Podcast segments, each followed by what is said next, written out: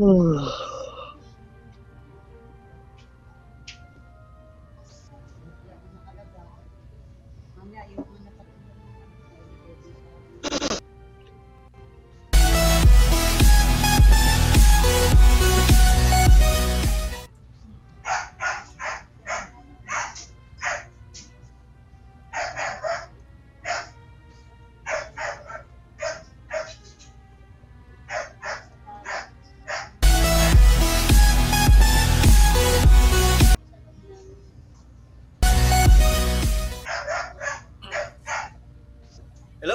welcome guys. Nandito po tayo ngayon sa pagbabalik ng ah, inyong ah, Monday morning barkada pero technically Sunday night.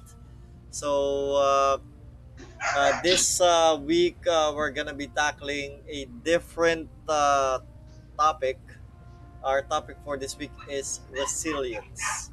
Uh, kung paano maging matatag ang mga Pilipino ano uh, this uh, week uh, we just had like a uh, uh, one of a big disaster na uh, tumama sa Luzon uh, that uh, a lot of our uh, countrymen uh, have been misplaced and tinamaan ng uh, sakunang ito. At ah, kasama natin ngayon ang ah, ating ah, well, dalawang kaibigan. Susunod na ah, wala pa ang ating ah, kaibigang Wilwon ah, for this week pero pasunod na daw. Ah, kasama natin ang ating ah, kaibigang Maki ah, from uh, Mang Mel's Bonsai Supply at ang ating ah, kaibigang Haposay from Haposay Art. Ah, mag ah, mag-hi muna kayo sa ating mga magigilo na manonood at tagapakinig ah, ano Ah, Maki at Haposay. Hi, hello. Hi, hello.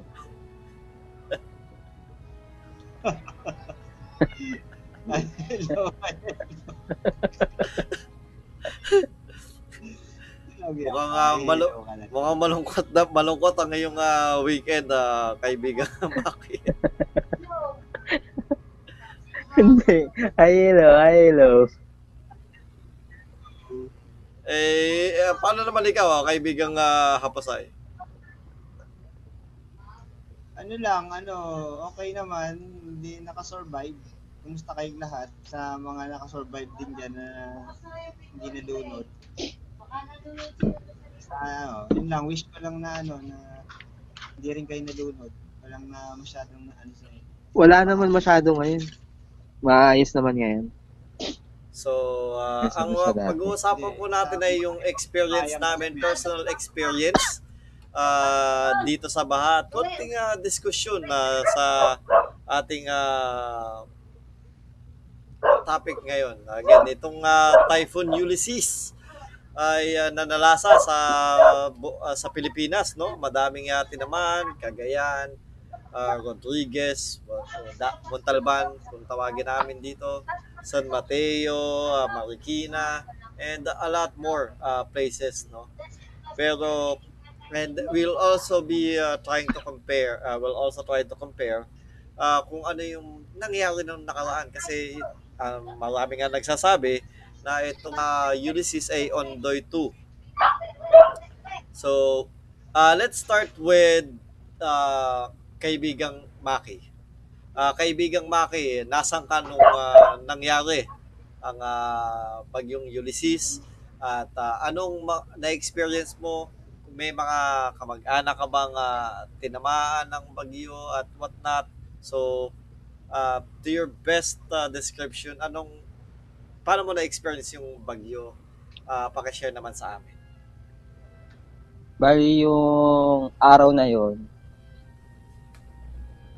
ako ay naandito sa aming pamamahay. Sa QC. Dito ako sa Quezon City noon. Bali, um, kasama ko yung pamilya ko. Yun. Mm, na-experience ko, malakas siya talaga as in. Hangin, tapos ulan. Pagtapos ng hangin, ulan naman. Ganun. Mas malakas, kung i-compare mo siya kay Hyundai, mas malakas siya. As in, malakas talaga. Minsan natatakot ako dito sa mga puno dito sa paligid namin, baka bumagsak eh. Ay, Pero may oo. mga bumagsak, marami-rami. Oo nga, oo. Dahil Madami, punuan, madami punuan dyan sa inyo, di ba? Oh, maraming bumagsak na puno dito. Yun lang. Sige.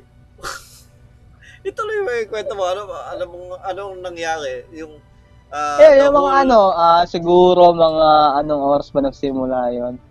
Siguro mga hapon na, umuulan na eh. Pero wala pa namang ano, wala pa namang pa masyadong hangin. Oo. Lumakas lang yung hangin, mga ano, mga pagdating na ng mga 6 na, yan na, umahangin na. Tapos hanggang tuloy-tuloy yun. Hanggang alauna, dire-diretso, hangin. Puro hangin. Tapos pagdating na ng madaling araw, puro ulan na. Yun, dyan na ng mga baha na. Nagbaha-baha na. Pero sa amin, hindi naman kami, binab di naman binabaha actually yung lugar namin dito. Pero yung bahay namin, binaha. Eh, yung loob ng bahay niya, binaha. pinasok ng tubig. Kumbaga, Kasi, papasok kasi yung yung area sa dito sa loob likod- ng bahay. Uh, yung ano. area kasi sa likod dito namin ng bahay namin, mataas. Hmm. Tapos puro tambak ng ano kasi halamanan to eh. Oo. Bintahan ng halaman. Tambak Yeah. mga kusot, kusot yung ilalim nito eh. Saka mga ipa. So Ah, yung tubig, dun umi dumadaan sa ilalim. So ah, kami, ang tendency noon, mababa yung lugar namin, doon bumabagsak sa ilalim din ng lupa namin yung tubig. Yun, eh ang nangyayari, umaangat dun sa mga crack ng ano, sahig. ah. Yun, binaha din kami, naglilimas din kami ng tubig habang umuulan. Tsaka ano, kaya talagang, ah, tag dito, na may, nakalimutan ko yung sasabihin ko. Talagang, ano, dahil nga, yun nga, Bang Mel's Bonsai Supply. So, madami talagang halaman talaga sa inyo. Kasi nga, Oo. oo. Hindi, sa likod namin kasi tindahan din ng mga halaman.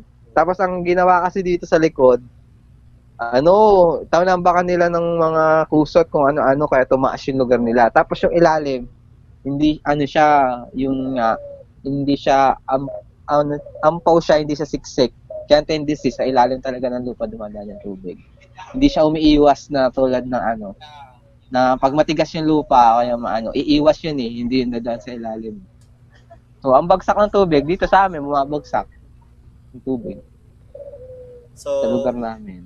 yung bahay nyo ang binaha dahil sa ah, tambak ng kusot sa likodan. Oo, tubig dumadaan sa ilalim ng lupa. Eh, mga kamag-anak, may mga kamag-anak. Ah, hindi ka, i- bali ang ano namin talaga, bahay namin dati, meron kayong bahay sa Marikina, dyan yung mga kamag-anak namin.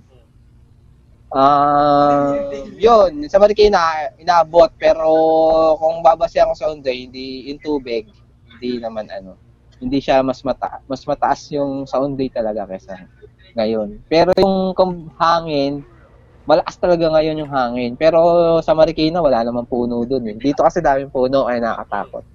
Ang babagsakan yung puno. Yun lang. So, ah, since uh, nag, naikwento ng ating ah, kaibigang ah, Maki, na sa, well, sa, sa iyo, sa perspective mo, hindi natakot ka dahil sa mga puno at sa Oo, hangin mas na natakot ng kami ano. sa puno kasi dito sa Quezon City, hindi talaga to binaba kasi mataas na lugar to eh. Sa lugar namin. Sa Marikina, ako na andun ako nakatira sa Marikina, kakabahan ako sa baha. Hindi ako kakabahan sa hangin. Ah, dito kinakabahan kami sa lakas hangin kasi yung puno sa paligid matataas. Eh pag bumagsak yun, babagsak sa bahay. Oo. Okay, sa mga halaman, sa mga bonsai namin. Iyak. Sayang. Yun din yung ano, naisip ko nung ah, bumabagyo, nung medyo tipong nakapag O di na sobrang lakas ng hangin. Taas na kami ng, ng gamit. Naisip ko din kasi sa inyo kasi nga, 'di ba, syempre bonsai. 'Di ba? May mga halaman 'yan, may mga dahon-dahon tapos yung hangin. Malay ba't yung mga halaman nyo tangay ng hangin dahil sa lakas? Hmm, pero kasi kapag ganito to kasing panahon talaga, pag alam namin may bagyo, nagtitrim talaga kami ng mga halaman. Hmm. Binabawasan namin. Nung bagyong Rolly, nagbawas na kami. Kasi sabi mo, malakas daw yung Rolly. Oo. Eh, nagbawas na kami. Kaya nung itong Ulysses, Ulysses. di na kami nagbawas kasi ilang araw lang pagitan nun eh. Yun, kaya medyo okay yung mga halaman namin. Ah, ganun pala ang ginagawa nyo, no? Oo. tumatagilid tagilid yung iba pero hindi tumutumba. Ah, Nagbabawas kami ng dahon, binabawasan namin. Mga puno.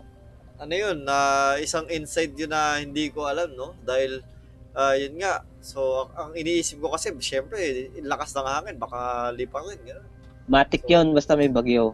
Wag may bagyo, nag, nagtitrim kami ng halaman. Ah, that's a nice insight na Hmm. pinamahagi mo sa amin na ngayong gabi. Kaya kung may mga puno din sa paligid nyo, sa mga bakuran nyo, pag alam nyo may malakas na bagyo, bawasan nyo ng daho, mag-trim kayo. Para hindi kayo kabahan na tumumba sa inyo, sa bakod nyo, or sa sa bahay nyo. Magbawas kayo ng mga sanga-sanga. Yun lang. So, ang ngayon naman, ako yung ah, susunod na magkukwento ng aking ah, ah, experience na nitong ah, bagyong ah, Ulysses. Ano? So, ako po dito sa kaming dalawa ng ah, ating ah, kaibigang hapos ay parehas kaming ah, San Mateo, ngunit magkaibang lugar.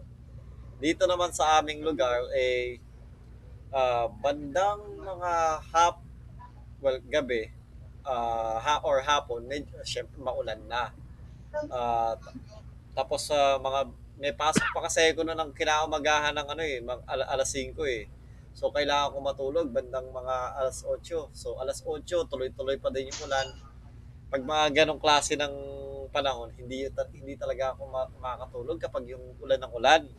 Kapag dire-diretso lang ulan, yun yung mga panahon hindi ako mapakali talaga eh. Yung tipong la- lagi akong sumisilip sa bintana namin na titingin na kung umaangat na ba, lagpas na ba sa pag dito sa sa kanal namin. Kasi meron kaming meron akong gina, meron kaming ginawang kanal dito sa gilid na para yung tubig galing sa likod pupunta sa harap. So may sukatan ako kung mataas na ba yung tubig kung ganon so lagi ako nakasilip dyan eh medyo uma, ah, tumataas na so hindi talaga ako mapakali bandang mga alas 10 medyo lumakas-lakas na din yung hangin pero mas malakas yung hangin ng bandang mga ano na eh umaga na eh Alas di ba 12. Oo. Mga alas 12, lalakas ng hangin. so Dito nagtumbahan yung mga puno pagdating mga alas 12, alauna, yung lakas ng hangin. hindi talaga ako makatulog ng bandang alas 10 buti ah uminom lang ako ng konting ah, alak para kumbaga mahilo ako at makatulog dahil kailangan kong pumasok. So eh nakatulog ako. Eh bandang mga alas 2 nawala na ng kuryente. Yung kapatid ko noon nagtatrabaho pa. May may ah, sa ano din siya work from home din siya call center eh. so nagtatrabaho pa yun nawala ng kuryente. Eh tapos ah yun nga since nawala yung kuryente nag ah, ano na sila medyo nagbabasa na ng mga ah, emergency lights ganon nagising ako tapos ang lakas din ng hangin yung bubong yung, yung meron kasi kaming parang yero sa taas na nakatali lang so Ah, kalapag kala ko talaga may bubong kayo. Hindi, may, may bubong kaming ano, pero yung, tsaka yung bubong dito sa, ano, yung ginawang hagdan sa papuntang akit, papuntang Ah, akit yan, sa ano. bubong yan. Kasi Ay, yung bubong. gilid nun may bubong. Eh, Ah. medyo mas, ano yun, mas ah, malambot yung yero nun. So, kumakalampag din yun. So, yun, natatakot ah, kami doon. Tapos sa, ano na, mga, yung mga panahon na yun, lahat na nung mga pwedeng itaas na nasa medyo baba pa. Kasi, halos lahat na talaga ng gamit namin is ultimo ah, since mag ah, on maghabagat kasi yung ondoy wala eh hindi talaga prepared nun eh pero nung ah, habagat medyo ano natakot pa din kasi natakot pa kami kasi medyo inabot pa yung ano loob namin nung habagat no so inabot pa yung loob ng bahay namin nung habagat pero so lahat na nung nasa mismong baba ang ina inaasahan namin talaga na hindi hindi sana pumasok. Pero well, munti ka nang pumasok yung tubig sa bahay. Ah, talagang wa, half inch na lang talaga papasok na as in ano na yung yung banyo namin is ah, pinasok na ng tubig dahil mas mababa nga mas mababa yung banyo namin. Pero yung ah, sala at yung ah, loob ng bahay hindi pa. Butit na hindi sila, eh, hindi inabot yung loob ng bahay. Pero yun nga, sinusukat ko, half inch na lang talaga. Ah, pasok na yung ba- ah, bahay namin ng tubig. tindahan namin, ah, abot hanggang, ah, ay, ano yata, lagpas tuhod. Nung ah, pinakamataas na tubig, lagpas tuhod. Ah, yun lang.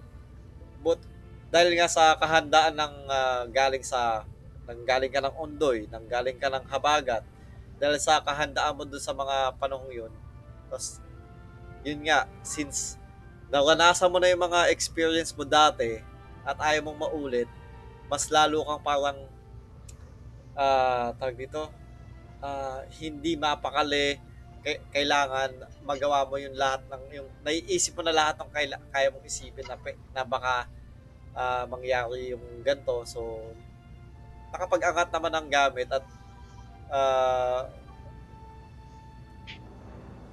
ah, mabuti naman at walang nasaktan sa amin at ah, ano lang ah, na-damage lang ang na-damage lang sa amin yung mga soft drinks at walang masyadong major na items yung talagang nasira. Well, kailangan maglinis ng bahay pero yun lang at saka tindahan. Ah, at yun nga pala naputol yung ano puno ng ayun sanga ng puno ng Makopa. Buti na lang at hindi tinamaan yung kable ng ano internet namin. At kaya nadi- nadidinig nyo kami ngayon. So, naka, mas nakakatakot siya in terms dahil sa hangin. Ah, pero dahil siguro yung preparedness sa ano sa sa baha kaya medyo ah, mas alam mo na kung ano yung gagawin mo. Yun nga lang, may mga ibang lugar talaga na ano, mas mada, mas malala yung sinapit kesa sa atin. So, yun yung kwento ko ng ah, Bagyong Ulysses. Eh, ah, tumunghay naman tayo sa ano, kwento ng Bagyong Ulysses ni ating ah, kaibigang ah, Haposay. Yes, maganda yung kwento mo, kaibigang Haposay. Inaantay ko yung comment mo. Maganda, na maganda. ako, ano, bali na ano, mga 130 yun. 130 sa amin pumasok. Mga 130, malakas ang ulan, di ako matulog. Tapos, nung, um, inaantay ko kasi dati, nung, ba- an, nung undoy kasi, dati kasi nung undoy, inaantay ko, nagsisigawan yung mga tao sa likod. Mm. Yun yung parang naging iniisip ko na warning. Yung mga, mga nag-hysterical na kasi nalulu, nababahan na yung bahay. Nababaha na. Eh, walang ganun ngayon. Oh, walang ganun. Kasi, yung pala, lumikas na pala yung mga iba bago pa itong tubig. So, wala Kasi- warning. Pinaantay mo parang kasi ano, warning. Pwede Hindi, mo naman tanawin. Inaantay ko. ang, maga, ang maganda, ang magandang warning niya, ang warning niya yung sumisiga sa likod. Oo, pwede naman tanawin yun. Napakaganda ng warning mo. oh, yun ang inaantay kong warning. Yung, yung biglang naging hysterical na yung mga tao. Kasi may, may, may ano eh, kumbaga yung sa likod bahay namin, almost kalahating tao, hindi, isang tao, 5 feet pa yung taas nun bago umabot sa sahig namin. Hmm. Oh. So, ibig sabihin, inaantay ko muna talaga yun. Eh, walang ganun. Tahimik. Kumatok sa amin sila Tommy, pinsan ko. Sabi niya, yung tubig daw nasa likod ng bahay na namin. Kasi sila, nagising sila ako. Kami, gising naman kami pero hindi nakabukas yung pinto. Ay, nakasarado yung pinto. Then sabi ko, ay hindi, hindi aabot dyan. Kasi naki, alam ko yung ondo yung limang araw o ilang days bago tumatong. Oh, ilan ulan days yan. yung Eh, undoy. Matagal yung undoy Ulysses kasi. walang ulan eh. Oo. So ngayon, nung ano, nung ulan, ay nung ano, nung sinabi na ni Tommy pala na ano, nung pinsan ko na umuulan na, ay na may nandyan na yung tubig sa likod. Nagsimula na kami mag-impake. Un- ang unang inimpake namin yung ano, yung mga PC. Nilagay namin sa bahay nung mas mataas second floor. Hindi sa pinsan ko kala Tommy. So yun, naisip namin yung mga PC, yung rep, yung TV, yung PlayStation, yung lahat ng electronic. So, Saka, ang ang next Ang na nangyari, maganda, ano, di ba? Ang sinabi mo nung kanina. sa likod ng banyo.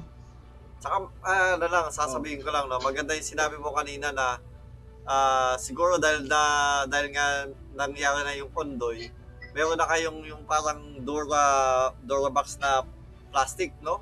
Na lagayan talaga.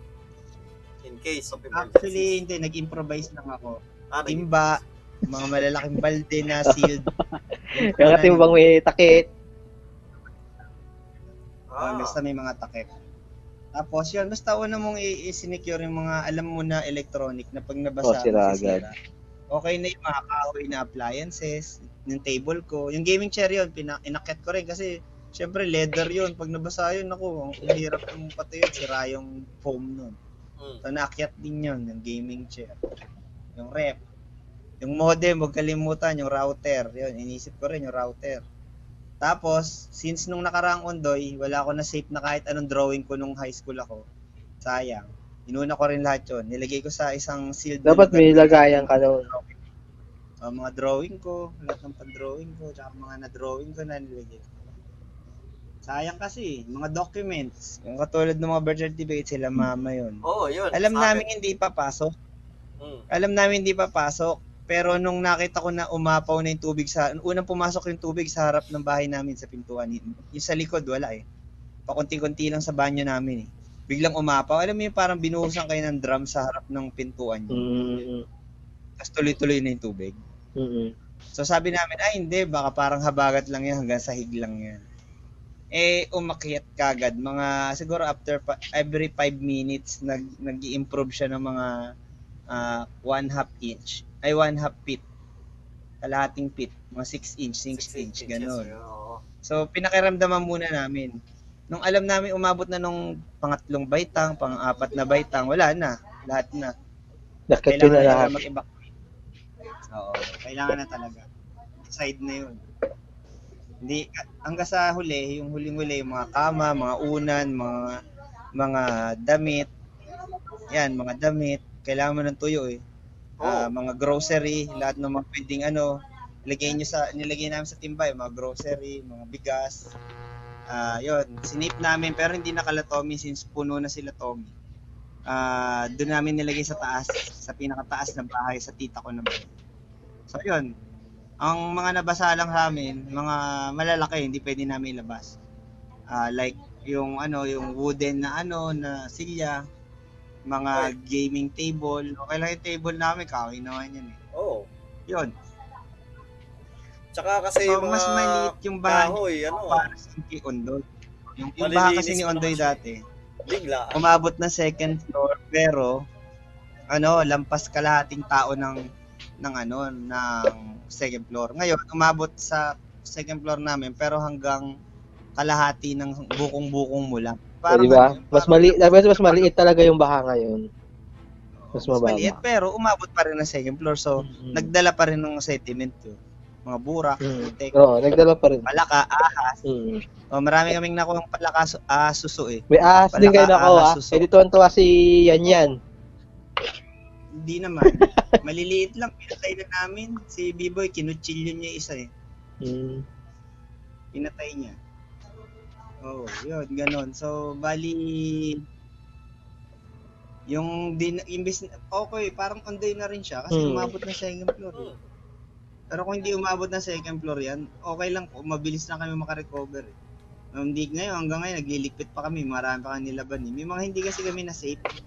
Yung mga hindi namin na safe, yung mga lumang damit, mga inimbak ni mama ng mga karton-karton, ganyan. So, yun, yun yung mga na-dispose ngayon sa amin, yun yung mga nawala. Although, mga basura na rin sila literally, dahil hindi naman talaga namin ginagamit yun. Ah, kailangan na namin siyang itapon kasi nabasa na siya. Pero yun, yung mga yun, dati nang nabasa kay Ondo yun. Na ano lang, na na-preserve lang kasi siguro natuyo ulit. May mga putik-putik pa nga ni Ondo yun dati. Pero yun, since pangalawa na, i-decide na itapon yun. Okay, may itatanong ako sa Yun, inyo. So okay naman, safe naman. Oo. So, ah yun yung mga experience natin, no? So, yung itatanong ko lang sa inyo is, ah well, technically, ma, a- alam, mga, sa mga kwento natin is, for sure, yung nangyari ng Ondoy is mas malala. ah, sa mga nangyari sa atin nung naka, dito na kay Ulysses. Um, pwede bang magkwento ka, kaibigang ah, hap, ah, Maki, ng ah, experience mo ng Ondoy? Kahit eh, Enjoy. oh, Ondoy. Yung So, time kasi na yun, wala ako sa bahay. Hmm. Nasa ano ako. Nasa bayan ako sa Marikina. Okay na. Kasi meron akong nag nag-OJT, nag-OJT ba? Hindi, parang training yun eh. At Nagte-training ah, ako. ang ah, tirahan nun ay nasa Marikina din, di ba? No? Oo, Sa- sa Marikina din. Oo. Ah, nung time na yun, wala talaga ako sa bahay. Nandun ako sa bayan, sa Marikina. Kaya, na may klase ako noon. Kasi, ano ako noon, na vocational. Vocational yun eh. Vocational study. Nung time na yun. Yun, bali, nung nantanda ko kasi noon, nung, nung umaga, umulan pa. Umulan lang. Kasi pasok namin maaga hanggang hapon yun. eh. Mm. Eh, kadalasan hanggang alauna lang yun. Eh, umuulan noon. Kaso pagtungtong ng mga tanghali noon, tumakas na yung tubig, pumasok na sa bayan. Mga, alam ko, tanda ko noon, alas, do, alas 12, may tubig na sa bayan eh. Kaya hindi na ako makalabas. Hindi na kami makababa din sa building. Tanong Yung namin pumapasok na- na. Na tinat, ah, tinutuloyan nyo doon sa training na yun, nasa second floor kayo nun? Oo, sa- second floor, Ah, second floor. Hanggang second floor kami nun. Yun, na- natatanaw namin talaga dun yung pagtaas ng tubig. Pag un- unang-unang pasok ng tubig, nakikita talaga namin hanggang sa tumaas ng tumaas. Ano, inabot pa ako ng, hindi na ako nakauwi nun hanggang kinaumagahan kasi talagang ang tagal ng tubig eh. Bago nawala eh, bago umupa. Oo. Tuloy lang talaga yung pagtaas eh. Tuloy-tuloy lang talaga yung pagtaas ng time na yon, diretso. Tapos nang dating ng gabi, dire- taas pa rin tubig. Umupa na nung pagdating ng mga madaling araw na, mga alas 3 siguro yun. Parang ganun, alas 2, alas 3. Doon na humupa. Pero syempre, hindi na, doon na tumigil yung ulan, tapos humupa na yung tubig. Kasi hindi syempre makakauwi, nagpaabot ako ng umaga. So, nung time na yon nung pag-uwi ko, yun, daming tao sa labas, mga gamit, mga ano. Tapos ang nakaka, a- ano nun, marami akong nakikita patay pero hindi ko pinapansin. Dun sa kalsada, inilalatag nila habang Ah. naglalakad ako. Habang, oh. Ah, hindi- Lalo na hindi sa mo- Provident. Hindi mo Tandaan pala, mo sa hindi Provident. mo na ikwento yung parting yan nung dati. ah. Oo, pala kasi uwi ako ng ala, uwi ako ng ala 6 siguro. Ah, hindi, basta umuwi ako ng mali- maliwanag na eh. Ay, wait parang lang, mga- ah, wait lang, ano, kaibigang ah, Maki. Diba? Ay, hindi. Sige, wala. nawala, nawala. Ay, hindi, andyan na. Andyan na ang ating kaibigang Wilwon. Ah, O yan, pa, unahin mo Welcome muna yan tungkol sa ano. welcome natin ang ating kaibigang Wilwon. Ah, Kaibigang Oy, Wilwon, welcome, gabi. welcome. Welcome. Welcome. Mm, Welcome. welcome. Welcome back. Welcome back eh. Ngay- Ngayon lang siya pumasok. Ngayon lang, ah, ngayon lang pala dating. Kala ko nagbakasyon lang. So, eh, eto nga, kaibigang Wilbon, nagkukwentuhan kami ng tungkol sa mga experience natin. no? Ang, ang topic kasi natin ngayon is resilience, ang ah, pagiging matatag ng mga Pil- Pilipino sa panahon ng uh, sakuna. Ah, katatapos lang din naman na magkwento ng ating ah, kaibigang Haposay ah, sa kanyang kwento ng ah, pangyayari ng ah, pangyayari ang Ulysses. bagyo ng Ulysses. Ah, ikaw, ah, ikwento mo naman sa amin ang iyong experience ah, nung bagyong Ulysses. Ah, ano bang ah, nangyari? Ah, ano bang mga pinag ah, ginawa mo? Uh, nun? Paano nasa ka? Ikwento mo. Ah, yung bagyong Ulysses, eto ha. Ano yan, hindi kami nakatulog. Dahil magdamag na, halos magdamag nga yung bagyong yan. Lakas ng ulan at hangin. Oo. Pero kami, kabado rin. Kabado, siyempre, inaabot kami rito ng bahay. Oo. Buti, sa awa naman ng Panginoon, ah, hindi kami, muntik-muntikan na lang, buti na lang, tumigil nung maga, nung alas 10. Kung hindi pa tumigil yung ulan na yon, sigurado abutin na kami dito sa loob ng bahay. Pero doon sa labas namin, baha na, lagpas tuhod na, ay lagpas binti naman yung baha lang dito. Binti. Dito sa kalye. Kasi papasok sa amin. eh. Ay, magdamag na yun, talagang hindi kami nakatulog. Walang kuryente, wala lahat. Internet, signal, wala. Kaya talagang umaga, kinabukasan pa nagkaroon. Kaya pala hindi ka mga bata, may mga bata pa naman. May mga bata eh. At atap, oh, nasa baba lang yan, yung marakaramihan nasa baba. Iniisip ko na nga kung paano, kasi nga, baka buti na talaga, papasukin na kami. Kasi narating na lang kita nung habagat, anong mundo eh. Talaga, yung grabe habag. yun. Pinasok kayo ng habagat, ano? Oo, Oh. yun, matindi sa amin yun. Hanggang binti yung baha dito sa loob ng bahay namin. Ba't parang Tapos wala akong labas, experience sa ewan. habagat? Nandyan na yata kayo din sa ano, yung Ewan ko. QC. Ito ka sa habugat. Hagubat. Hindi, baka hindi siya habagat yun. Nandun ka Nasa sa hagubat. ka na yun. Walang baha doon kasi sinisip-sip yung ano eh, magubat eh. Oo, Sa- hagubat. Sige, sige, tuloy mo lang. Yun. Nakakatakot talaga. Sa panahon ngayon kasi talagang wala na tayo masyadong puno at saka mga palayan. Lahat Oo, subdivision yun. na. Pala yan. Oo. Lahat, Mata- lahat subdivision. Oo, Kaya- matatanda mo, yung ah, lugar namin, di ba, yung ba eh, ditong ah, bahay namin, ang lugar namin dati is talagang Oo. purong palayan lang to. Oo, palayan. Ngayon, subdivision na, no? Well, wala ka na makikita ang palay, oo, for subdivision na. Subdivision, sementado na, di ba? Oo. Yun, yung tubig, wala pa siyang makasipsipan kagad. Kasi nga, sement, semento siya, naghahanap talaga siya ng dadaanan. Mm.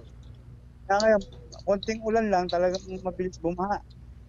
Yun ang napapansin ko sa panahon ngayon ha, kasi dati naman talaga, nung panahong 90s, wala ganyan masyadong baha. Talagang nakakapaglaro pa sa bagyo. Oh, inabot mo pa yung 90s? Ano naman? Hindi, tayo, di ba? nat- natatanda ko lang din, no? Nung ah, bata pa ako, kasi ka sa amin, yung, eto nga, yung likod bahay namin, talagang mataas din yung, ano, yung mataas yung kalsada, mataas yung bahay namin, tapos yung, tag dito, yung poso namin, may, may poso pa kami dati, yung poso namin mataas din, so parang tulay yung poso, para bago ka makapasok sa bahay, talagang akit ka ng hagdan. Uy, mas masama yung poso ah. Ang poso. Masama yun ng puposo. Sakit ka sa post. Ay, nako. oo. Alam ko, may sakit ka sa Joke ba yun? Joke Eh, pagpilitan, pagpilitan mo.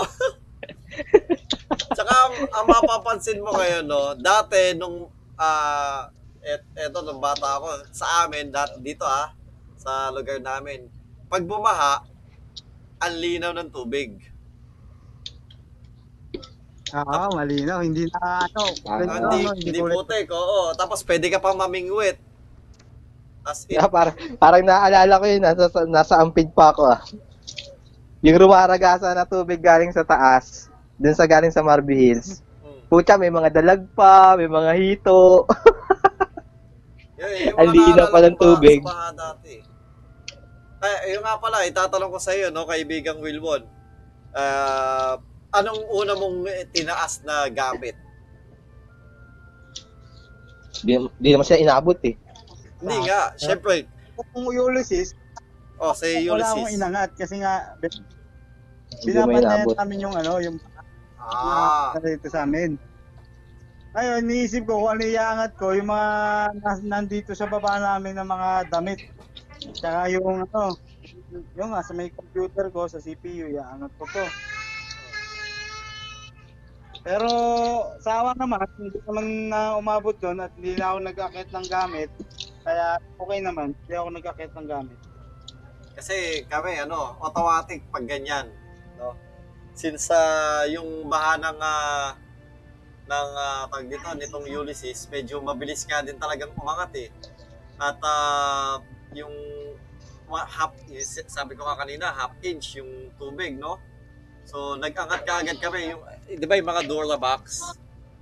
Yung sa akin, yung sa akin Durabox, yung Durabox ko kasi nakapatong sa parang patungan din. So, wala akong kailangan ingat. Pero yung sa mga sa mga kapatid ko, merong yung pinakamabang layer ng Durabox, itinaas na namin doon sa taas ng Durabox. para hindi sila abutin. At ah, yun, so mag, bumalik tayo sa kwento mo ng ah, Ondoy, kaibigang uh, Maki. Magpatuloy tayo doon sa habang naglalakad ka na pauwi. Ayun, yan, yan. Dali umaga yan, yung pag inabot na ng umaga, di, di na kami nakatulog na eh. Tapos nung tumila na ngayon ulan, sumupa na yung tubig. Umuwi na ako mga umaga yun, mga, hindi ko matandaan. Basta maliwanag na siya. As in, maliwanag na. Tapos yun nga, habang lalakad ako, lahat ng gamit na binaha, nasa labas, tapos sobrang putik, ng daanan. Tapos, yun nga, pagdaan ko dun sa may Provident, may mga patay dun sa labas. Hinihilera nila dun. May mga patay. Kaso hindi ko na masyadong tinignan kasi ang iniisip ko nga, yung sa bahay ko na nangyari. Oo. Yung, Hindi ko na pinan- hindi ko na pamilya mo, pinansin. ganun, oo. Oo, di ko na pinansin sa dire-diretso ko. Pero meron talaga may mga patay. May mga inilalabas nila eh. Inihilera nila sa labas. Tapos yun, ah ngayon, pagdating naman sa bahay, ah, okay naman sila. Yun nga lang, yung nga, maputik yung loob. Tapos yun, mga... In terms of Gamit, damage to ina- properties, ma- uh, gaano kadami yung nada, uh, nasira sa mga gamit nyo, damit, gano'n? Actually, yung baba lang naman namin kasi alam niyo naman yung bahay namin sa Marikina, puro ano lang yun eh, kusina lang yung Baba, baba eh. kusina yung baba. So, lahat ng mga gamit damit nasa, nyo bab- nasa taas. Eh. eh, hindi inaabot yung taas eh. Hanggang doon lang Ah. sila sa last na hagdan yata, sa last na hakbang. Hmm. Hanggang doon lang. Yung rep namin sa baba, umarang doon sa hagdanan. Umakyat. umarang siya sa hagdanan. Pag hupa ng tubig, yung rep nandun na iwan sa hagdanan. So, kusang sila umakyat yung rep nyo. Oo, parang gusto niya umakyat kasi baha na nga. Uh, Akyat na daw siya. Eh, wala nga kasi ako, walang katulong din. Pero nandun yung mga kapatid ko. Na nakakatawa nga, itong kwento tayo ng kapatid ko, nung umakyat pa rin daw yung tubig, nasa bukong-bukong pa lang, pumunta sila riverbanks. Lumusong sila sa baha. Tapos, eh, dire-diretso yung pagtaas, uwi sila. Pag uwi nila, bewang, Ah, so, bewang na yung tubig. Akala nila, ano, parang, ano lang, saglit lang. Oo, ganun. dahil nakikichismis sila kung mataas mo talaga yung tubig. Punta sila ng riverbanks. Pero, ano, ituloy-tuloy yung pagtaas, dire-diretso na sila uwi. Yung pag uwi, nasa bewang na. Tapos yung mga soft drinks na tatindahan ng tita ko, lumalabas na isa-isa. Hmm. Lumalabas na sa gate. Umaano na, lumalabas na siya dun sa tubig. Lumulutang na, tapos Ah. lumalabas na. Nasasalubong nila yung mga bote dun sa gate. Tapos yun, yun nga, tapos yun, pagdating doon, yun, nandun na sila sa taas. May video pa nga si Reggie nun eh. Nandun sila, umakit sila sa taas, kaso yun nga, wala naman, naiakit naman yung mga gamit, tsaka hindi naman umabot. Yung mga kaldero lang sa baba, yun yung mga, na ano, So, nilinis lang namin. oh, technically, may mga tipong kayang linisin talaga. Ano. Oo, oo, oo. Yung mga damit, wala naman safe naman, kasi nasa taas lahat yun. Okay, magpunta tayo kay ah, kaibigang Haposay. Kaibigang Haposay, ah, since itong uh, bagyong Ulysses medyo handa kayong naiakit lahat ng gamit and whatnot, eh nung ah, panahon naman ng bagyo ng Undoy, ah, ikwento mo kung anong nasan ka, anong nangyari at ah, magkwento ka. Demi ka na kumukuha ng PSA? Ha? Ah, maganda.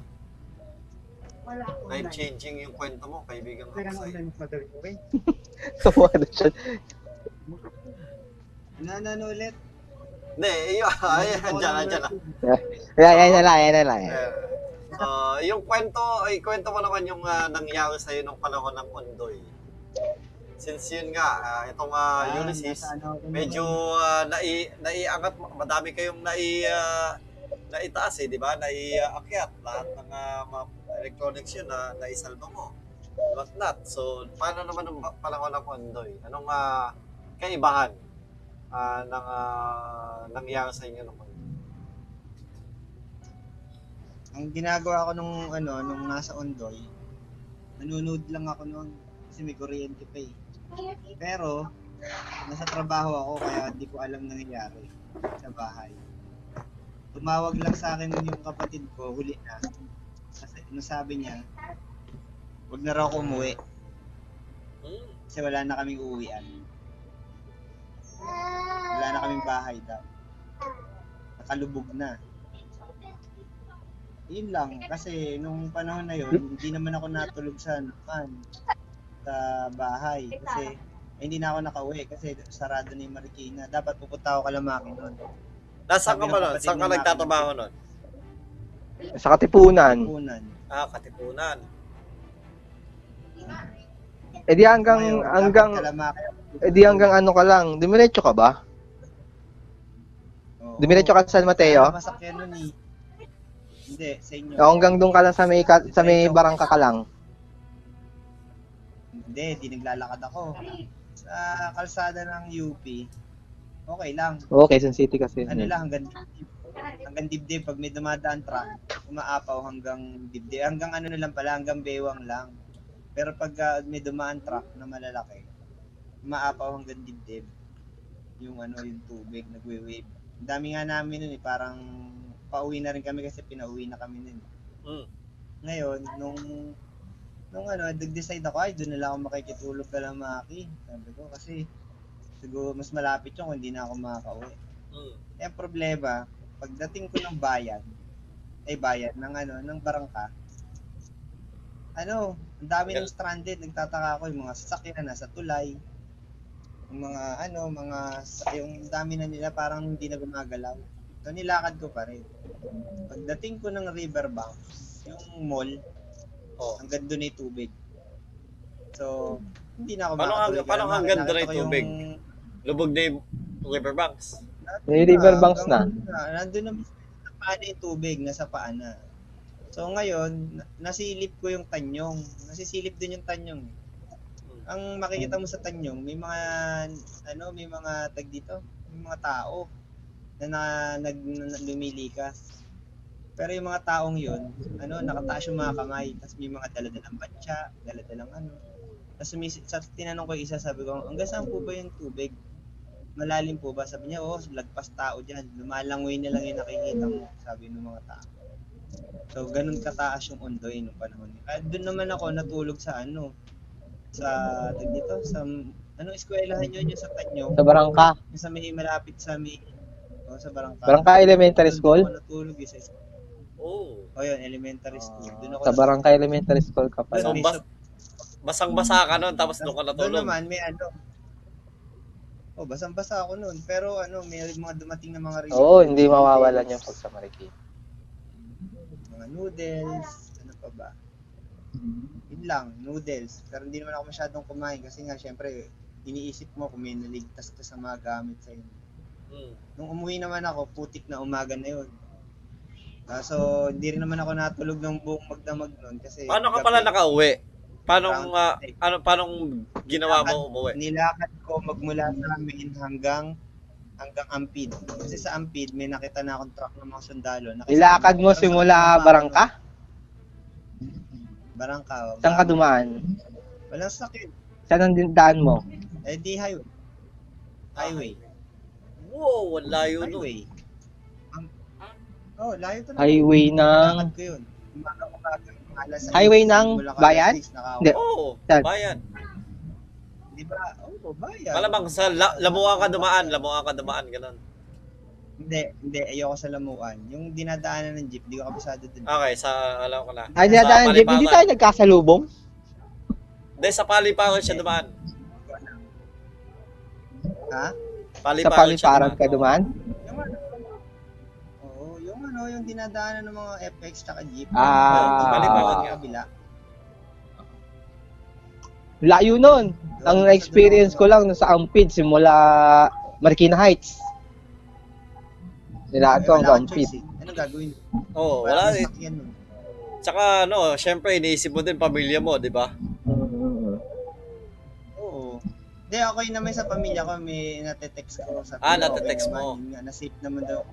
Pero, so, ang problema lang kasi, syempre, parang hindi kompleto yung informasyon ko sa mga kasi aftermath kung ano nangyari sa bahay niyo. Pag sinabi na wala na kaming bahay na ano na lahat sa bahay. First time yun eh. Pero nalubog talaga hanggang bubong. Hindi, hanggang second floor kalahati. Ah.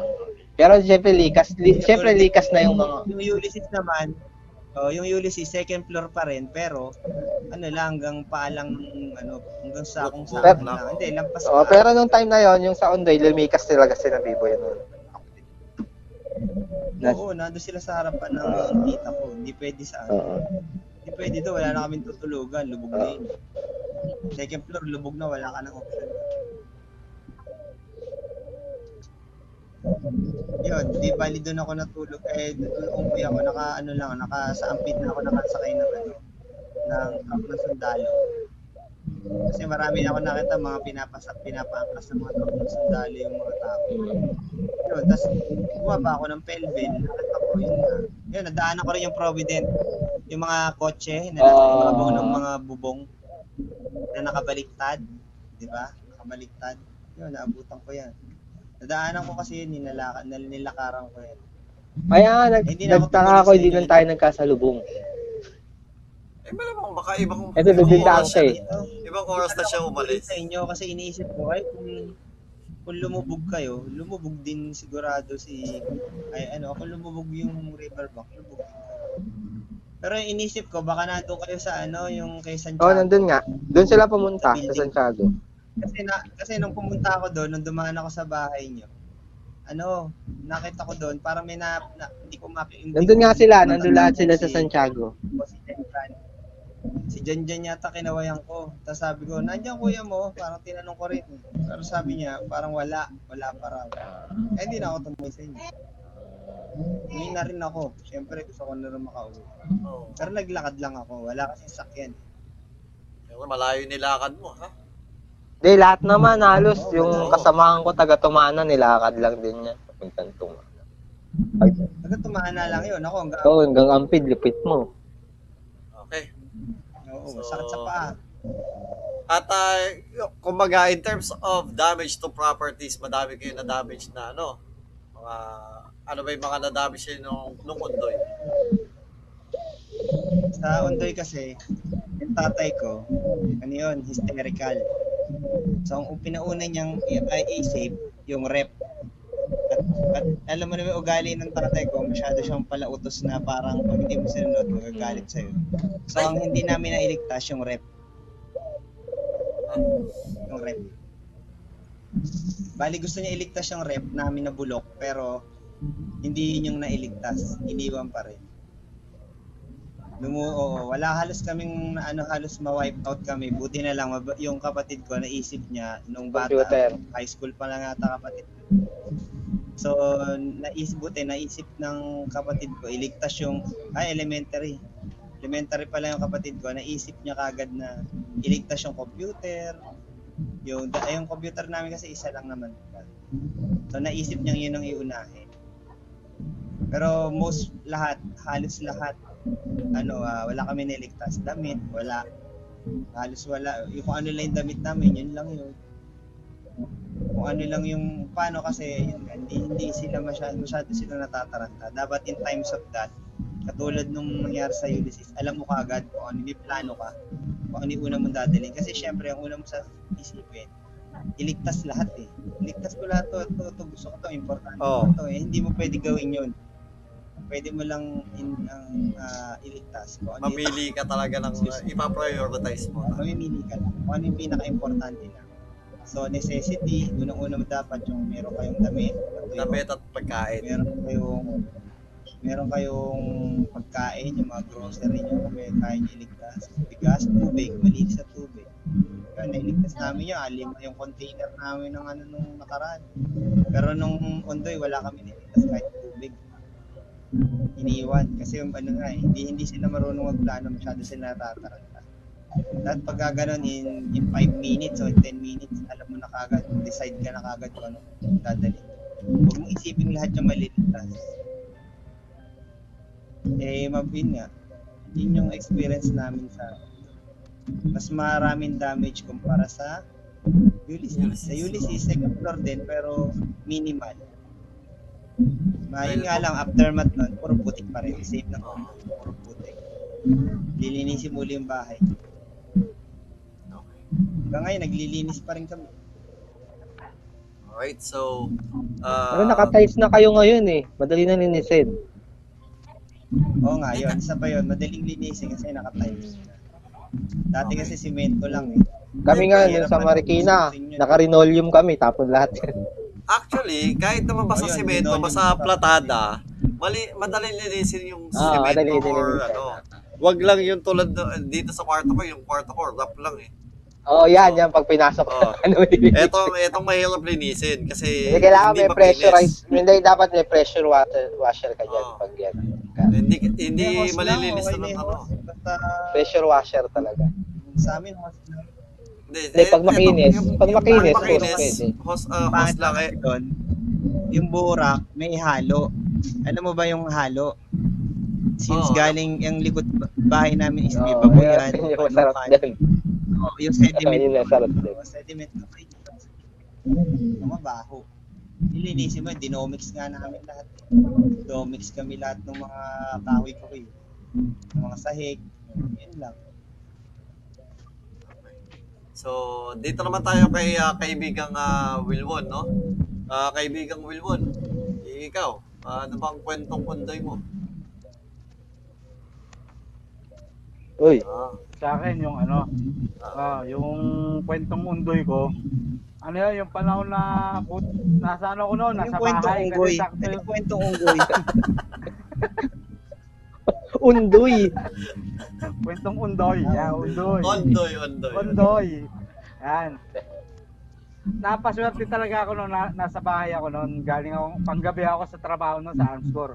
Armscore ako trabaho ng panahon na yun, 2009 yun eh. Oh, hanggang ngayon naman, Ah, Hanggang ngayon naman tayo. Hanggang ngayon naman. Hanggang ngayon pa rin. Pero kaya kasi, di siya nagtatrabaho. Ah, oo. Hindi, nagtatrabaho na Hindi, nagtatrabaho na siya. Oo, kaya ka tayo nalipat ng ano eh, ng Monday morning, the night before. Oo, balik na ulit ako. Hindi kaya niya siguro nasabi yun kasi Nauli. di ba nawalan nga siya. Hindi siya nagtrabaho. Kaya niya siguro nasabi yun. Okay, okay. Sige, sige. Tuloy mo, kaibigan. Yun. Nagkataon na panggabi ako noon. So, ang uwi ko noon, alas 5 ng madaling araw. So, mu umuwi na ako ng panahon na yun, ano, 26 yun, di ba? September 26. Uy, yun, yun. Na, siya, naalala pa niya ako. Hindi ko naalala, hindi ko na maalala. Hindi. September 26, 2009. Undoy, yun, ano ako, panggabi. So, alas 5 uwi ko, malaka, maulan na, malakas na ulan noon. Nakakapote ako, nakamotor. So, syempre, tulog ako noon. So, nagulat na lang ako nung bandang ano, nagkakagulo na, nung bandang mag alas 11. Ng tanghali. Kakagulo na kasi nga yung yung oh, yung tub, yung tubig baha, yung baha, ang bilis, ang bilis tumaas dito kitang-kita ng ng mga tao dito sa amin sa bahay. Ng mga ng nanay ko, ng mga nakatira dito.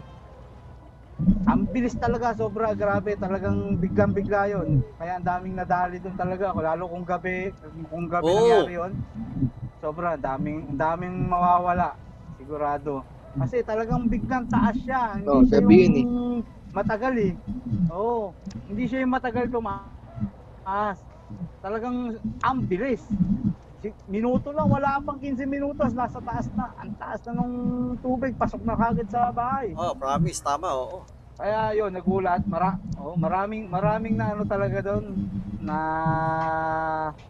nadali ng panahon na yun. Kasi mga Nasawi, hindi oo. tayo handa noon, panahon na yun. Oo. Hindi tayo handa. Tatay ko nga eh, sabi ng tatay ko. Sabi tatay ko, di ba bahay niyo? Tsaka tipong, di ba, ano? di ba? Kasi nga, Dahil sa- natin nas- natin naasahan. Oh, dahil sa ondoy, kaya kapag umuulan, hindi Wala tayo mapakali. Oo. Oo. Oh, tulad nung habagat, di ba? Oo. May mga nakapaghanda na.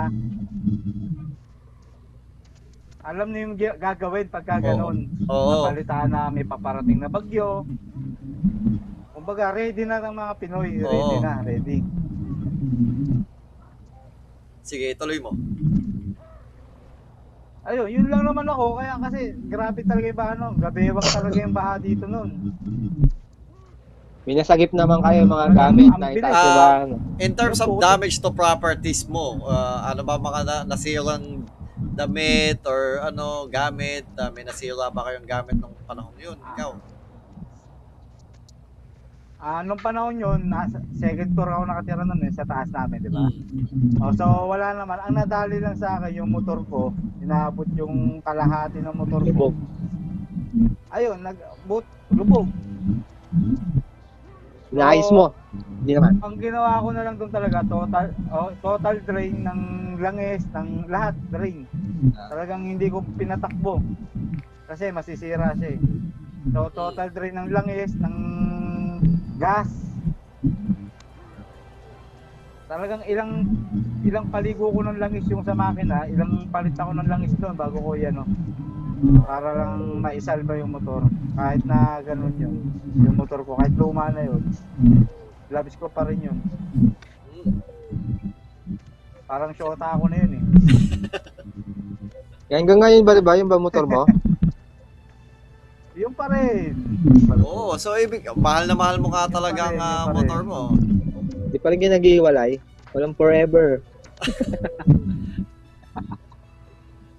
Hindi, ah kumbaga para sa akin yung motor niya maganda maganda pa din yung tunog ng motor mo eh. Ah, maganda pa. Ah, maayos pa yung kondisyon. Oo, Hindi mo ka luma. Oo, hindi mo kan luma. Hindi mo ka luma. Ayos pa talaga. Oh, ikaw naman. Yan naman, di ba? So, ah, may, medyo maiksi lang pala ah, kwento ng ah, kwentong un- unggoy mo, eh undoy. Tunggoy, oo. Oo. Hindi Eh, nga kasi so- talagang maswerte, maswerte. Maswerte ako nung panahon na yun. Tsaka may sec- second floor eh. Medyo swerte. Tsaka medyo swerte din yung may second floor na ano. Yung hindi naabot. Katulad ng sa amin kasi. Nasa baba, mga pusina lang baba namin talaga eh. Kaya walang masyado. Kami naman, kami hindi pa natataasan yung bahay. Tapos wala Tapos ka pa sa yung oh, yung kalsada namin is mababa din. So, yun et ang maka, ka- ang ano pa nito is it, yun yung unang araw ko sa trabaho. So, mag, ba- magbubukas pa lang yung tindahan namin na mini stop. Uh, manage ah, natanggap ako bilang manager noon.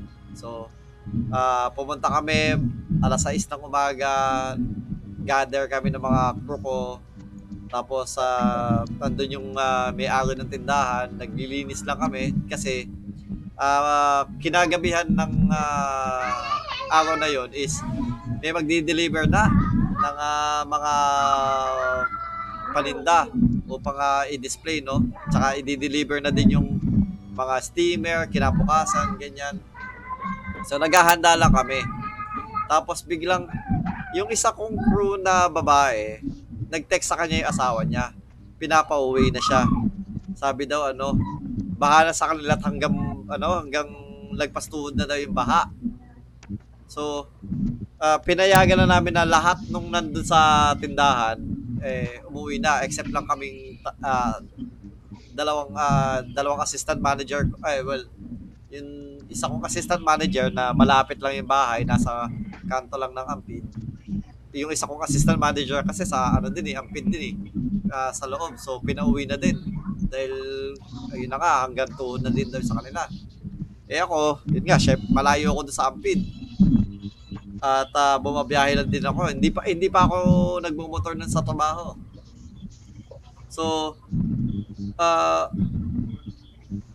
lak pag pagdating ng mga bandang alas 10 alas oo alas, oo, alas 10 yata yun Ah, sa nakita namin na medyo yung tubig pa ano na, nasa ikalawang ah, isang baitang na lang papasok na doon sa tindahan So, kumuha ko ng trash bag, nilagay ko doon yung sapatos ko, nilagay ko doon yung medyas ko, ni- nilagay ko doon yung ah, cellphone, tsaka mga pwedeng mabasa. Tapos, nagbutas ako ng ano, ng ah, trash bag. Tapos, ginawa kong damit yung trash bag para hindi na ako magpapayong kasi baka, hindi na hindi nakakayanin ng payong kung lumusong na ako sa baha eh. So, lumusong ako sa baha sa, sa ampid hanggang tuhod na yung ano, yung tubig sa kanto at tapos ang lakas pa. At, eh, wala akong masasakyan so talagang umuwi na ako na naglalakad. Ah, mula Ampid hanggang dito sa amin. Ba Natatakot akong tumal- ah, tumawid ng tulay kasi nakita ko yung bilis ng daloy ng tubig pero na, nasa ano pa naman eh, nasa baba pa naman eh. So, tumawid ako. Eh, pagdating ko sa kabila, may nakikita akong mga naglalakad na mama na may akay-akay na bata sa ibabaw ng balikat. Tapos tinignan ko, yung pala talagang hanggang leeg. Eh, kasi yung tubig hanggang leeg ng mama eh. Nung ako'y lumusong na, walang kwenta yung ano ko, yung tip, yung trash bag na binalot sa sarili ko para hindi mabasa yung damit ko. Kasi lagpas leeg pala talaga. Hindi pa naman ako marunong lumangoy. So nung naisip kong ganun kalakas yung baha, naisip ko kaagad yung bahay. Kasi ano, tag dito, baka pasukin na lang ng tubig talaga yung bahay, no? Kabadong kabado ako na sa pag binagtas ko yung main road ng ano ng ah, ng San Mateo. Sa main road ng San Mateo walang ano, walang baha pero umuulan. Nga lang, natatakot ako kasi nakapaa ako. Tumat kumbaga, tumatakbo ko kasi gusto ko makauwi ka agad. Tatakbo ko tapos ah, papahinga saglit, naglalakad. Iniisip ko din kasi may computer shop kami noon eh. So, bukas pa yung computer shop nun eh. Ah, hindi pa tumitigil eh. Ah, ang nagbabantay lang si sila nanay. So iniisip ko din yung mga computer na ano na pwedeng ah, mabaha. Eh buti na lang yung pinsan kong ah, lalaki galing ng Pasig, binisikleta niya mula Pasig hanggang sa amin. Nakadating naman kaagad yung pinsan ko. Yun nga lang, medyo mataas na yung tubig. So nakapagtaas sila ng konting gamit, konting damit. Tapos wala pa kaming second floor noon. Ano lang, dias, yung ano lang, bubong lang. So talagang wala ano, wala kaming pupuntahan kung na ano at ah, tutulugan. Yung tubig talagang binaha lahat ng kutsyon, lahat ng kama, baha, lubog. So, eh yung kama ko may parang bed frame na bakal. Ang ginawa, yung bed frame na bakal is sinabi do sa sa mga bias ng ano, sa mga bias ng ah, bubong namin. Tapos nandun kami, naka ano. So, yung yung bed frame, ano pa yun eh, is, ay, slats, ah, ano, parang uh, grates lang. So, nakahaw, ah, nung bandang gabi na, syempre, kailangan mo matulog. Nakakapit ako doon sa BS ng ano, habang natutulog. Tinatry ko matulog, pero hindi ko kaya matulog dahil sa ano, sa natatakot din ako na baka pag nahulog ako, eh, syempre, baka nga. Kasi dito sa loob ng bahay hanggang bewang. Butet, meron kaming tubig. No? Ah, yung toilet namin, lubog, lahat. Ang dami naming ah, nasira ding ah, ano doon. Ah, gamit. Lahat ng ah, mga kutsyon nasira. Yung rep nasira. At tag dito yung buti yung ibang computer nasira din dahil wala na eh. I- i- ina- yung computer nasa taas. Pero ano, ah, dahil yung mga monitor nabasa, wala. Eh mga tia, ano, CRT pa yung monitor namin. CRT pa yung mga monitor namin noon. So, yun, madami madami talagang ah, damage to properties sa uh, inano na sa ng ah, Ondoy. So, ah doon din nung ano nung papauwi ako mula sa kanto, yung tubig hanggang dibdib sa kalsada. Naglalakad ako sa kalsada, dibdib. Eh, meron naman sidewalk. Kung sa sidewalk ako ma- maglalakad, ano lang, mga lagpas lang ng bewang. Kaso, ang malala, ang daming open man, ang, ang daming open, open na mga, ano, tag dito, yung drainage Oo. sa amin. So, delikado kung maglalakad ka sa gilid ng sidewalk. Yung gilid ng sidewalk, sidewalk namin, ang daming mga open na drainage doon. So, pag na, may nabalita pa kaming may nahulog doon na ano, na mama, na yun nga, namatay dahil hinigop ng tubig. Hindi na nakuha. Kaya yun din yung inisip ko na sa gitna lang ako ng kalsada maglalakad. Tapos pagdating ko sa bahay, umakit ako ng ng gate. pag sa, ah, pinagtatawanan na lang namin na nila nanay na ano, na nung ah, makauwi ako, na pumasok daw ako, manager, pag uwi ko, basorero. Buti na lang kamo, yung meron kaming, yung team, yung ano namin, tag dito, yung ah, tubig sa, ano yun, yung lababo is malinis. Pwede mong, well, hindi mo pwedeng inumin, pero ano, pwede mong at least ipanghugas, ipampaligo, gano'n. So nakapag nakapagligo, nakaligo naman ako bago ano. Sa lababo ako naligo. Doon ako sa lababo naligo kasi ano nga, yung pinaka lababo namin medyo mataas, lagpas bewang. So, yun yung ginagamit namin tuntungan patungo doon sa bubong, doon sa kamang naka ano sa bias ng bubong. So, yun. Ah, yun ang aking ah, kwentong ondoy. Mga tatlong, dalawang araw, tatlong araw. Oo, tat, dalawang araw, tatlong araw kami sa taas ng ah, sa bubong kami natutulog. Tagal umupa ng tubig eh. Oo. Tapos ang tulog pa, ang tulog ko pa noon, ang tulog ko pa noon is talaga nakaka, ayun, nakaupo ka lang pero nakakapit ako doon sa kahoy. Kasi nga hindi ako pwede mat maupo. Yun. Kanino yun? Okay. Wala. Maugong eh. Oo, medyo maugong nga eh. Sa akin yun, may nakita ako, may nakita akong video. Tumunog. Alright, so yun yung ah, kwentong ondoy ko. So ang ah, may tanong ako sa inyo mga ano. So ah, yung ondoy ba is naka medyo nakatulong talaga sa inyo ah, in terms of being prepared dito kay Ulysses? Ah, Oo naman. Sige, magbigay kayo ng mga komento nyo. Mm. Sa akin kasi magkaiba experience kasi magkaibang lugar na nangyari. Oo. Kaya pero ang awareness talaga, mas aware talaga yung tao ngayon, mapapansin mo naman eh.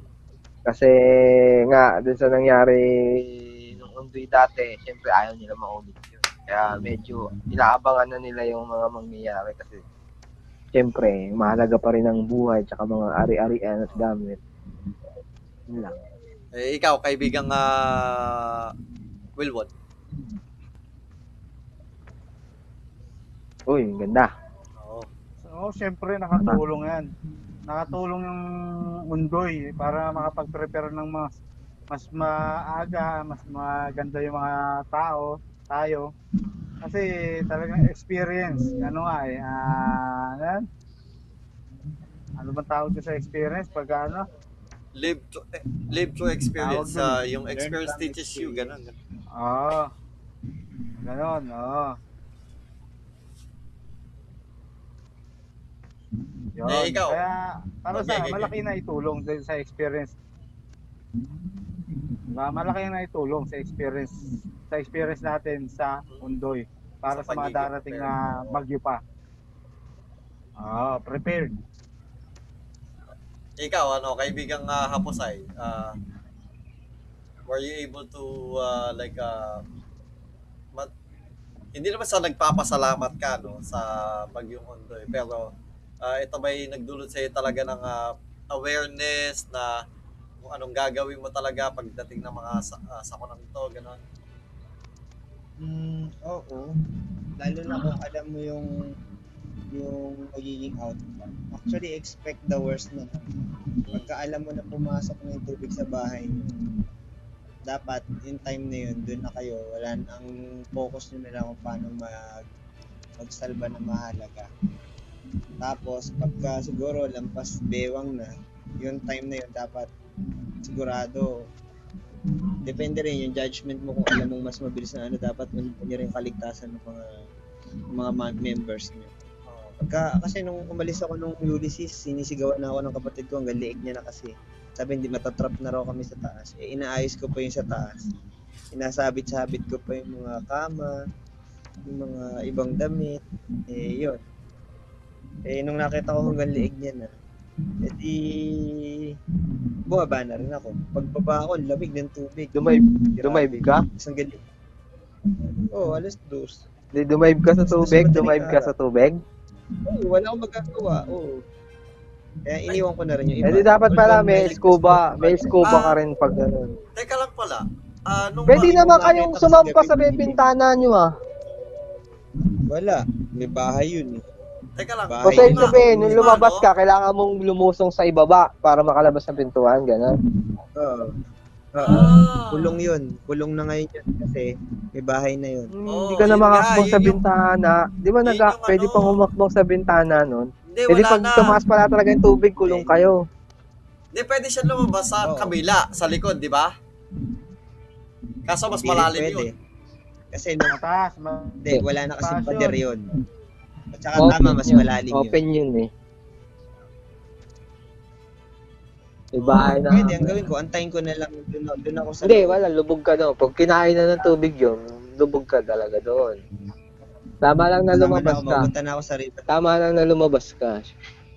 Kaso, kailangan meron kang baon minsan na ano, scuba gear. Bakit? O kaya Eh, kaya wag hindi ka Tsaka sanay, tsaka pag hindi ka sanay na mag, ano sa tubig ng matagal, siyempre kailangan mo may scuba gear ka. At saka kailangan ko rin ng ano, mainit na tubig. Kasi ma ma ma- maginawin ako, baka ma-hypothermia ako. So, babanto mo muna yung baha. Awan to. Pwede yun. Pamantaw ko muna yun. Baka mamamatay ako sa hypothermia. Banto mo muna yung baha para ma... Wala yung eto Sabi nga ni Bimboy, meron siyang solusyon. Sabi ng kapatid ko, kailangan may way solution kayo daw siya sa doon. May, dapat may daanan kayo sa bubong or sa ano na pwede kayo makalabas. Kasi Hindi, may solusyon kayo. nga daw. May easy way lang para hindi ka bain. Naka na-experience mo na ba mag-toothbrush habang naliligo? Na-experience mo na yon? May planggana sa ilalim. Hindi, na-experience mo na mag-toothbrush habang naliligo. Oh. Hindi, pwede. Di ba? Na, na, oh, Eh. Tapos nahulog yung toothpaste sa sahig, sa semento, sa Ah. tiles. Nahulog, di ba? Tapos napapansin mo yung tubig umiiwas sa toothpaste. Minsan lahat naman So, kahit sabon ganun yun yun. eh. Kahit sabon Ah, ganun kahit din sabon, yun. mag, ano.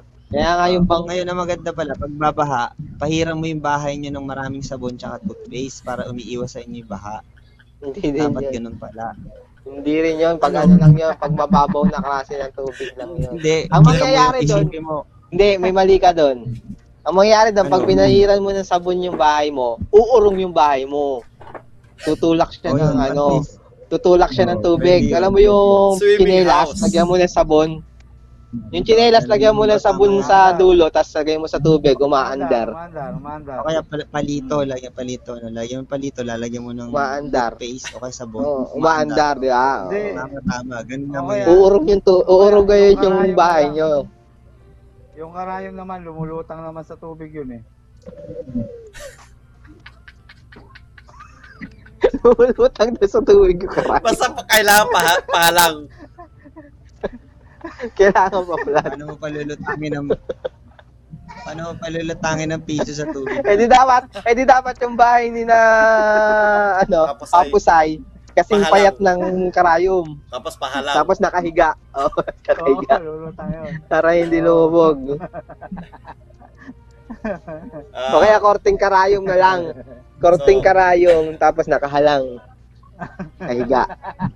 mga Hindi siguro kaibigan, lulubog yan. ah. Parang mga kaibigan, ah, yung- kami ano lang ha, lulutang nag, na ah, siya.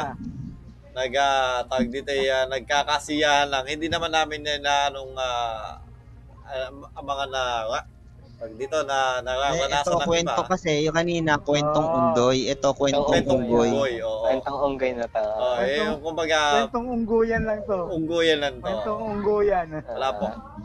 So, Ano, ah, ano bang ah, susunod? Kasi Wala. toothpaste kasi. tapos na tayo dun sa topic na isa eh. Yung toothpaste kasi. Toothpaste nga eh. Toothpaste Wala. kasi. Susunod, pin- ano, susunod natin topic, toothpaste Pinoy eh. superhero. Ang susunod, ang susunod na tanong, yung ano, sino yung favorite ng superhero? Then, Oo. so, si, tag dito, si Super Inday malamang ang ah, panalo dito dahil ah, may siya eh, di ba? Ah, hindi siya babae. So, yun, na ano ba? Susunod na tanong mo. Kaya magkwento ka muna. Kaya na, so, uh, kwento unggoy, wait lang. Punta ako doon sa ating cheat sheet. Shit.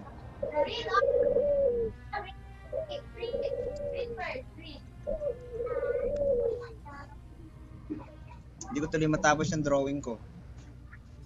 Ang may kasalanan yung, yung Genshin Impact. Pero sa totoo lang, yung sa Tanyong, sa Marikina, kung sakasakaling inabot din yun, sarado din yun, wala lalabasan eh. Pero kung sakasakaling makulong kami doon, buto ko sa akin kung bubong namin. Madali ako sa akin yung bubong eh. At eto, eto. eto Wala rin napasan dun eh. So, anong Pero masasa- ginawa naman ni na ate doon, naglikas sila. An- Sa Santiago. anong ah, masasabi nyo ngayon na sa ano sa kapwa natin mga kambayan ano na ah, tinamaan din ng ah, bagyong ito sa mga pina- sa mga ah, nakaligtas sa mga hindi pinalad anong uh, pwede nyong ibahagi at ah, masabi para sa kanila ah, in terms of payo or ano mga damay or what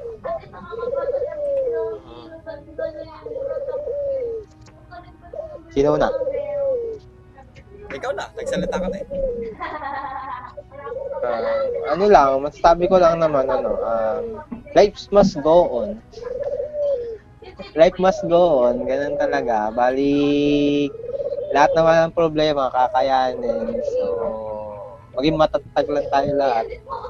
Ah, makakalagpas din tayo, makakapagsubok na to, makaka, makakaraos din tayo. Ngayon, sa mga sa mga na talanta, gano'n, kaya niyo yan. Basta tuloy-tuloy lang ang buhay. Huwag tayong papadala masyado sa ano sa mga nangyari. Yun lang. Ah, ikaw kaibigang uh, hapasay Ano ulit? Ang sabi mo? Ang tanong? anong Ano masasabi yung mo sa mapapayo mga mo sa mga ano nangyari sa, sa mga na apektuhan? payo or kahit ano man hindi kahit hindi payo kahit ah, pagdamay or what anong gusto mo sabihin Basta sa susunod, alam, ni, alam niya na na pagka may bagyo, alam niya na na maulan, pag na forecast na kagad, ihandaan niyo na kagad yung ano, yung mga dapat yung dalhin. Yung i-ready niyo na yung mga importante yung bagay. Tapos dapat, pagka ganun, huwag kayong matataranta. Hmm. Cool lang. Nagbibiroan pa nga kami ni Biboy, bulong-bulong yung, ano, yung bahay namin. Kasi si mama natataranta rin.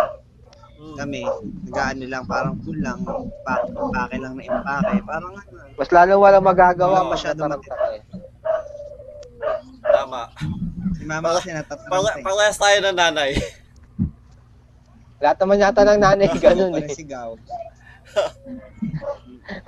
Naman ng nanay yata ganun. Kami hindi, okay lang.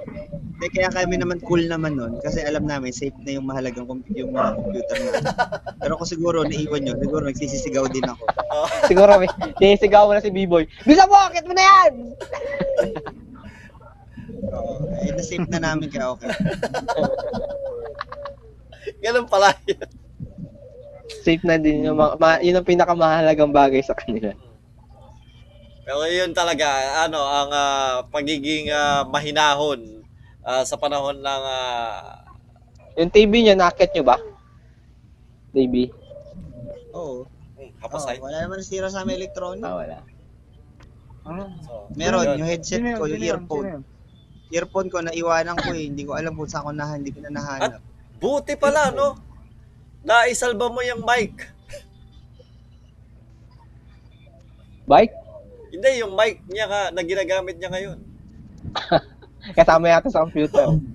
Alin? yung mic na ginagamit mo ngayon naisalba mo pa Lubog yun. yan Hindi, ano yun? Wala, wala. Anong Eh, yung bike? ginagamit mo na lubog. Meron ba akong ginagamit na bike? Hindi mo akong Mike, Mike! Mikropono. Ah, kala ko bike. Si, si uh, Maki to, lang. ano? Naisal, buti naisalba mo din yan. Kahit si Diaki lang yan. Oo. Drawing ko. Drawing, drawing yan, eh, isalba ko eh. Ang kinatatakutan ko, yung fiber. baka mabali, baka Kasi mabasag. yung fiber, eh, hindi naman. Nalubog sa tubig yun eh. Although inangat ko sa second floor, pero lumubog yung second floor na sahig. Eh, naiwan ko yun sa sahig. Kasi hindi ko naman alam na tataas na hanggang sahig. So, yun. Na, na, nalubog siya sa tubig. Yun, ang, yung buti na lang, okay lang. Hindi yung router ang nabasa eh. Yung ano, yung parang box na maliit. Ay, maliit pa. Eh, hindi mo na pwede tanggalin yun. Hindi. Tsaka wala naman siyang moving parts. So, eh. Kaya- binilower. Uh, binilow, binilower ko na lang. Tapos, dinryer ko. Blower, dryer. Tapos, okay na. Gumagana na ulit. Eh, uh, ikaw, kaibigang uh, Wilwon. At uh, anong masasabi mo? Anong pwede mong ipayo? Anong uh, gusto mong sabihin sa lahat ng mga naapektuhan at uh, mga nasalanta? Give your uh, two cents. Hmm, sa akin, ah, basta tuloy lang ang laban, ganyan ang buhay. Hindi natin talaga masabi kung ano mangyayari sa atin, hindi natin hawak ang ating kapalaran, pero sa desisyon naman, siyempre, mag-isip tayo ng tama para sa ganun ni mapaayos natin ang ating buhay. At pagdating sa mga kalamidad na ganyan, eh, kailangan maging alisto at handa tayo para Ate, kahit anumang sakuna yan, kahit anong mabalitaan natin na na paparating na bagyo, ano man, maging ready na tayo. Kahit na sabihin natin yung pag-asa, minsan walang pag-asa, ay gawin na natin pag-asa. Para ang buhay ay weather-weather lang. Ika nga, sabi nga ng Channel 7, di ba? I am ready. Kuya Kim yun eh. Ayaw mo kay Mang Tani. I am ready. Ay, yun nga sinasabi niya eh. Pinaghalo niya yung Click ano, yung click- ah, click before you ABS tsaka ano. I am ready tsaka weather weather lang yan. Yun. Tapos click before you think. Oo, tama. Okay, so ah, ako naman ah, sa lahat. Ano yan? ano yan? Ano Click yan? before you think. Click Ano? before you think daw. Ah, fake news. Baliktad. I- iba yun ah, hindi. Ay, mali. Think before you click. Baliktad. Okay, baliktad. Before think, dire-diretso na yun. Oo. Kinlik mo na bago ka nag-isip. Napaisip tuloy ako ah. Oo. Baliktad nga. eh. Napaisip nga, ako. Sabi ko, baliktad yun. Baliktad yung sinabi ko. So, Kaya ako natatawa naman, ako eh. ah, sa mga... Wag yun, wag yun, wag yun, wag yun. Wag ganun, wag ganun. Oo. dapat think before you click po, mga kaibigan. Oo. So, mga sa mga kaibigan natin, Ah. sa mga giliw nating manonood. Nagjo-joke lang po si kaibigan Maki. Ah, Huwag kong ano putulin po, yung ano.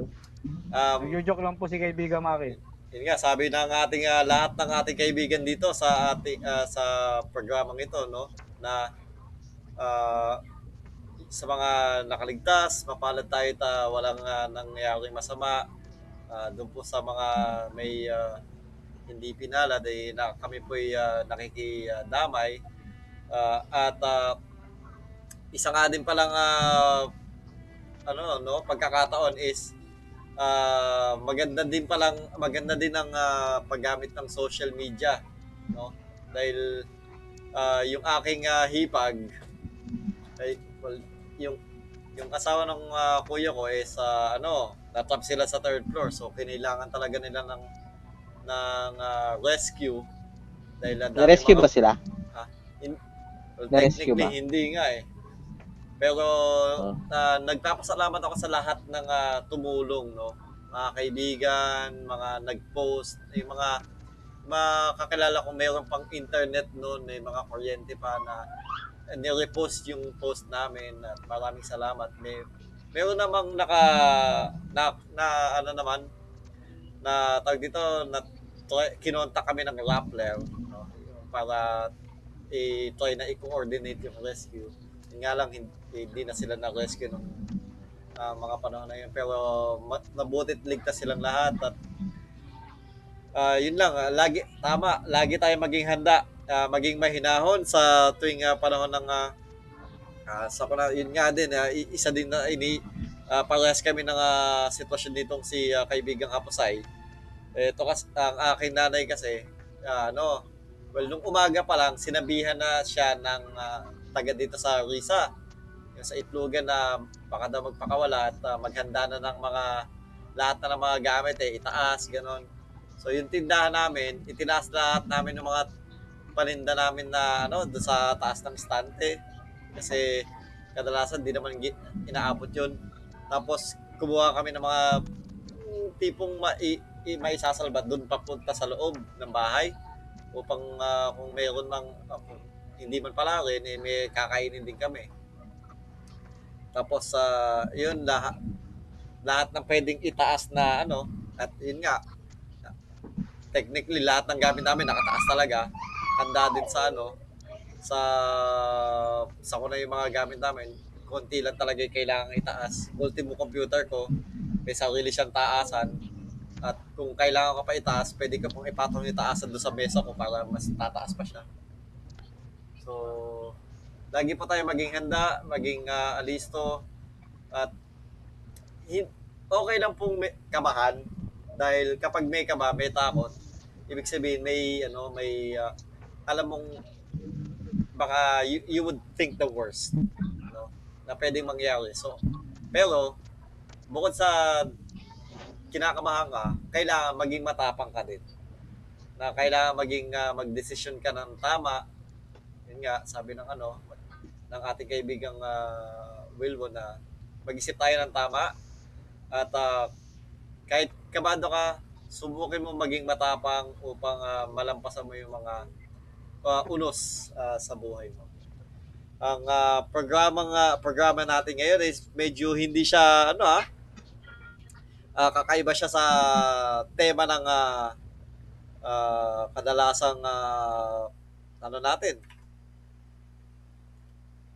ah, palabas.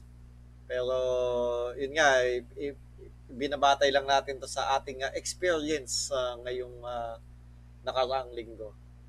Maraming salamat sa mga nakinig at sa mga makikinig, ah, pwede kayong ah, makinig sa Red Circle, well, pwede kayong makinig sa Google Podcast, i-download ang inyong ah, sa inyong Google ah, Play, ah, pwede din sa Chrome at ah, Apple ah, Podcast din or kahit saan mang podcast channels na pwede nyo i-download tong ano. Marami pong salamat sa mga nagda-download ng Hala? Ano lang internet ko?